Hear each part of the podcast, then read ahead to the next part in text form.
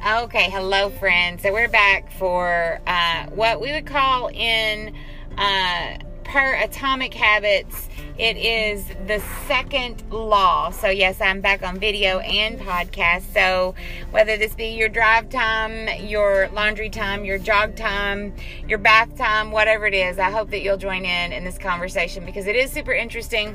Again, we're in this space where we don't necessarily always agree about um, what you take and what you leave out of this secular book, Atomic Habits. But this is such a healthy conversation, and I'm enjoying being a part of it.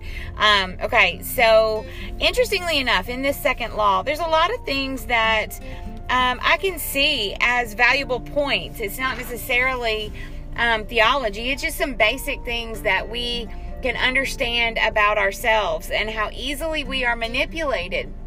So it talks about uh, uh, in this second law something called a supernormal stimuli. Uh, and what that is is a heightened version of reality. So I'm gonna I'm gonna read a little bit here. I promised last go around that I was gonna read a little bit more out of this book, and and then balance it that way. So humans are prone to fall for exaggerated versions of reality. Junk food, for example, drives our reward system into a frenzy. After spending hundreds of thousands of years hunting and foraging for food in the wild, the human brain uh, has begun to place a high value on salt, sugar, and fat. Such foods are often calorie dense and they were quite rare uh, when our ancestors were roaming, um, you know, hunting and foraging and that sort of thing. Um, when you don't know where your next meal is coming from, eating is, uh, excuse me, I'm, I'm, getting my words mixed up here. When you don't know where your me- next meal is coming from, eating as much as possible is an excellent source or strategy for survival. Today, however, we live in a calorie rich environment. Food is abundant, but your brain continues to crave it like it's scarce. You see the problem here? Placing a high value on salt, sugar, and fat is no longer advantageous, but the craving persists. And so this is where we sit. So it also goes into something called dynamic contrast.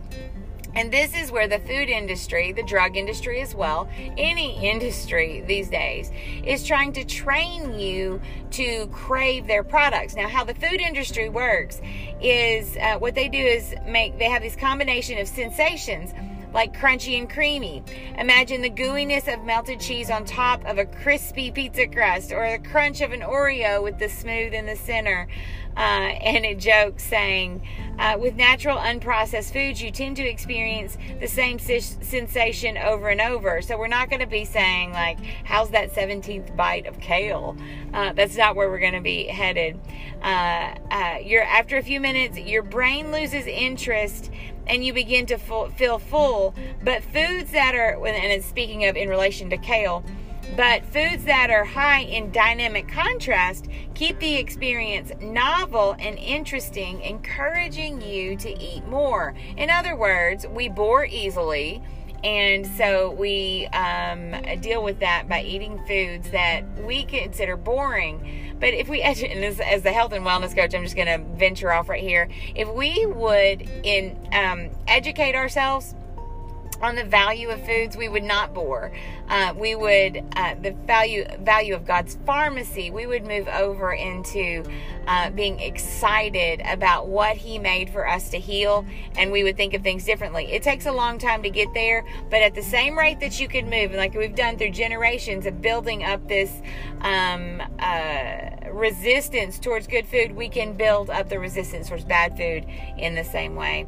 So um, there is, and I've been talking about this for years, and I love that I finally found this in this book talking about there are Harvard trained mathematicians, and their names are Dr. Bliss. And what they do is they create what's called a bliss point in a product. And it's the precise combination of salt, sugar, fat that excites your brain. Uh, and so that's a very real thing that we have to recognize. So I appreciate them drawing this uh, to our attention. One of the things that it's doing, or what, what the gear is, is to have a dopamine reaction. Uh, and this is the precise, uh, it, well, it says here, the dopamine driven feedback loop. And this is the scientist can says that scientists can track the precise moment a craving occurs by measuring the neurotransmitter called dopamine. And that's where it spikes that excitement. One thing that's interesting about dopamine is that it's produced in the expectation of something and not necessarily in the actual encounter with something. We get excited about something. And have you ever figured or watched yourself how you're so excited about doing something and it's not as great as you thought it would be. Um, but it's the thrill that uh, thrill of the thought that pushes you towards it um, again and again how a lot of alcoholics continue to be alcoholics because they hate being alcoholics. But that dopamine rush of thinking about the numbness or whatever, same thing with sugar, same thing with all the things that we do sex, porn, all the things. We're driven by that dopamine from the beginning, and it's getting that under control uh, that's important. Uh, and and this is where I, I will step aside and say, uh, we're made with fear and wonder. I keep thinking about this over and over in Psalm 139 uh, he knew me. He knit me together in my mother's womb. He knew me from the very beginning. So the thing is, he's the only one that can truly train the dopamine, and it's us though that has the power of surrender. What do we sur- surrender to? So uh, again, it says dopamine is released not only when the experience when you experience pleasure, but also when you anticipate it. Uh, gambling addicts have a dopamine spike right before they place a bet not after they win. Cocaine addicts get a surge of dopamine when they see the powder, not after they take it. And so uh, it is what it comes down to is anticipation of a reward, not the fulfillment of it that gets us into action. Y'all, you know, it's so interesting to me. What do we see as a reward? What do we pay attention to and what gets us the most? And you know, on a superficial, selfish, personal level, it's the stuff but the further we grow in relationship with the Lord, pleasing Him becomes a reward to us. And and I'm not trying to sound all super super spiritual or anything. That's just truth. That's the way He created us to be, to recognize His reward. So have you ever thought? that very possibly he created that dopamine to respond to the excitement of waiting on him. Do we understand that waiting is one of the greatest forms of fellowship with Christ? And so uh, he creates that. He has created that us in that uh, that in us. Uh, and I think that's one of the mysteries of relationship with Him. It's a mystery up until you get into that deep relationship with Him and you begin to understand that He is what is most excitement and what is most fulfilling. Uh, so then, okay, uh, it comes over several pages, uh, still in the second law. It says, Desire is the engine that drives behavior. Behavior. Every action is taken because of the anticipation that precedes it. It is the craving that leads to the response. This to me highlights James 1. Like it's James 1 is stamped all over this. Desire is the engine that drives our behavior. That's true. And James says, though, that desire gives way to sin and sin gives way to death. And so we understand that we cannot trust our feelings. Our feelings are not the measure by which we should do everything because with that, then we become, um, well, we die. And we're not dying to ourselves, we're dying with ourselves. And that's not valuable for the expansion of the kingdom of heaven and the glory of God. And I know it's like, well, Rachel, I actually have had, you know, I've had this thought myself. I've had other people say to it. At what point, why is everything about God? Well, because everything belongs to Him. He created everything in the earth and under it. And so if we try to pull other parts aside and say, I'm going to give this part of my life to God, but not this part, then we are, what is it? Lukewarm. And it's very clear that the Lord wants nothing to do with that lukewarm behavior. Um, he's going to, as it says, spit you out of his mouth. So, um, anyways, there was a there was a quote I was going to come to in here, but I can't remember. So anyway, keeping y'all again, I will promote this book every time, all day long. Mama Bear with all the good stuff on it. I'm hanging out in the self helpism chapter right now, but again, okay, so um, let me come back to my main thought right there. I'm scrambling around. So back to that desire in James 1. So, what is it that we need to do? We need to trust the Lord. We need to be in relationship with Him and endure with Him as not just as we go through hard times. And I was just talking about a second ago. Did we ever think that fellowship is some of the greatest um, relationship, or excuse me, waiting is some of the greatest fellowship that you can have with God. This comes out of a book called Waiting for God by Andrew Murray, and um, and and this is.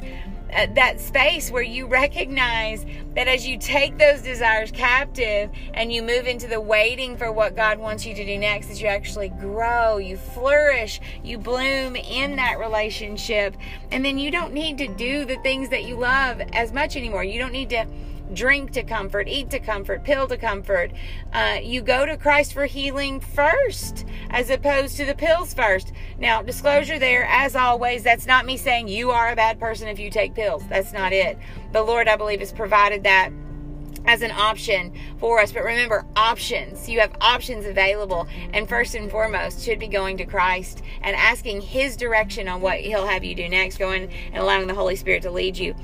Um, and so, listen, I could go on and on and on because there's mounds of highlights in here. And it's funny because I was coming through and I was highlighting uh, in or underlining in red what I didn't agree with, and highlighting in green what I did agree with. Um, uh, but there's there's so the pages are just all inked up. Um, see, I'm just all over the place here. Um, but I'm gonna I'm gonna come here uh, it says, All day long, you are making your best guess of how to act given what you've just seen and what has worked for you in the past. You are endlessly predicting what will happen in the next moment. And I, I underlined this in red because I said, What's dangerous about this is us um, trying to decide what can or should happen all day long and not trusting the Holy Spirit to lead and guide us and moving in that concept of blind faith I don't believe in blind faith. Um, I believe our faith is based on the pattern and perfection of God and Jesus throughout Scripture. By the way, Jesus is in Genesis, y'all. Read the Bible and let it bless your heart. Um, but that blind faith, now we do have Scripture that says, um, Blessed are they who believe without seeing. This is talking to doubting Thomas because he was doubting and he needed to see the scars in Jesus' hand to believe it was actually him. And he says, Here, you can see, it's fine, but blessed are they who uh, believe without seeing. We also have the scripture that is, um, uh, oh gosh, I just went blank. Um, uh, but what we do, not based on what we, oh gosh, I just went blank just then. Well, scratch that one. I'm sure those of you who are listening are like, I know what scripture I'm talking about. But you know, it's saying, um, that we need we do need to have faith. We do need, do need to have a faithful relationship with god and not always are we going to be able to see the unknown. This is a god outside of space and time who is invisible so sometimes you're not going to be able to see but we can see through this massive book right here that gives us so much instruction and encouragement. So we look at the pattern of god. It goes on to say our behavior is heavily dependent on how we interpret the events that happen to us Okay, I underline that in green because I agree so much right there. And that right there is is where we can see um we where what we are heavily dependent on, what our hearts are heavily dependent on is on man or is it on God? Are we leaning, are we interpreting the events through a biblical lens, through a biblical worldview, or through a secular lens, a secular worldview? And if we're doing it through a book like Atomic Habits, it's going to fall apart every time because, again, we're going back to self sufficiency and what then what we can do to fix the situation, how we can be the messiah of any certain circumstance, and that's not going to be valuable. It's actually going to be super dangerous. And so, if we interpret the events through the biblical world lens, lens, through the sovereignty of God, then we're going to actually be able to rest in the comfort of His glory and His goodness. It doesn't mean that our bodies are going to always respond with chipper joy uh, or chipper excitement. Um, but we can, as Christians, have the both and world where we live in uh, there can be deep sadness and explicit joy in relationship with Christ that coexist. Uh, and, uh, anyways, I'm saying a lot of ums and ums and ums today because, goodness, there's so much. So, anyways, Uh, the specific cravings you feel and habits you perform are really an attempt to address your fundamental underlying motives. Absolutely. It's taking captive uh, and making it obedient to Christ and asking the Lord to uncover. And I wrote this prayer in here Lord, uncover, reveal, test me, try me. See if there is any wicked way in me and lead me in the way everlasting. Create in me a clean heart, O God, and renew a right spirit within me. Cast me not away from your presence, O Lord, and restore unto me the joy of thy salvation. Not me as salvation, not my idea, opinion, or concept of salvation, but of thy salvation. Uh, and and in that he is the glory and all the things. So okay. Uh, it says uh, reframing your habits to highlight their benefits rather than their drawbacks is a fast and lightweight way to reprogram your mind and make a habit seem more attractive. 100%. And you know what this is? The Lord has taught us the name of this habit uh, to reframe. It's called gratitude. Live in gra- grateful prayer. Go before the Lord saying, Thank you for this circumstance. Uh, sweet Diane said to me as I was asking her her thoughts on this spot if we were to get into the place where we're changing our words from you don't have to do something like dishes, laundry, um, submission to your husband, you get to. This is a part of us. And if we want to be the Proverbs 31 woman, we'll stop relying on this and we'll start relying, relying on that strength and dignity, which is God's word, which is the oil of gladness. And that is how we can laugh without fear at the future. That sounds crazy, but if we can do all things through Christ, then that's possible too. I mean, I don't mean to sound like I'm talking down to anybody. I'm just saying, like, this is possible, girls. We can live in gratitude, we can live in that space. So it gives an example of a guy in a wheelchair, and he says, uh, more or less, he's saying to him, I'm so sorry that you're confined. He says, I'm not confined to my wheelchair. I'm liberated by it. If it wasn't for my wheelchair, I would be bedbound and never able to leave my house. Y'all, I'm tell you what, uh, and it's sort of like our lives. Uh, if we see scripture as our crutch, as our wheelchair, if it weren't for that, we would be bound in death for the rest of our lives. I made a note to myself down here. We believe weakness is shameful, and resources that God provides uh, are only for the pitiful. Our response to help is often prideful, based on a need to be self sufficient. This is just what we keep coming back to. And what does it say, y'all? When we are weak, He is strong. That's just the truth. Okay. Uh, so, anyways, I'm going to read this last, then I'm going to get off here. The key to finding and fixing the causes of your bad habits is to reframe the associations you have about them.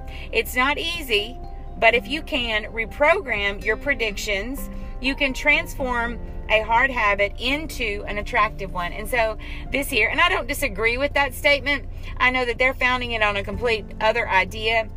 But what I take from that right there is response based on a love relationship with the true and sovereign King will help you every time reframe, repackage, uh, and you will be not just this reframing in your own context, but you'll be moving towards restoration and full redemption in Jesus Christ. And y'all, that's the only way for things that are hard to become simple in Him. Uh, okay, so uh, I said I was going to read that, I was going to get off here last thing, I promise. So in in Mama Bear, she's talking about the remedy. It says, um, simply stated, the remedy for our problems, according to self-helpism, according to books like Atomic Habits, is self-discovery. Whatever has been stolen, broken, or remained underdeveloped is within us, waiting to be found. And once we finally tap into it, the life we were meant to live will be within our reach. And we understand that's not true.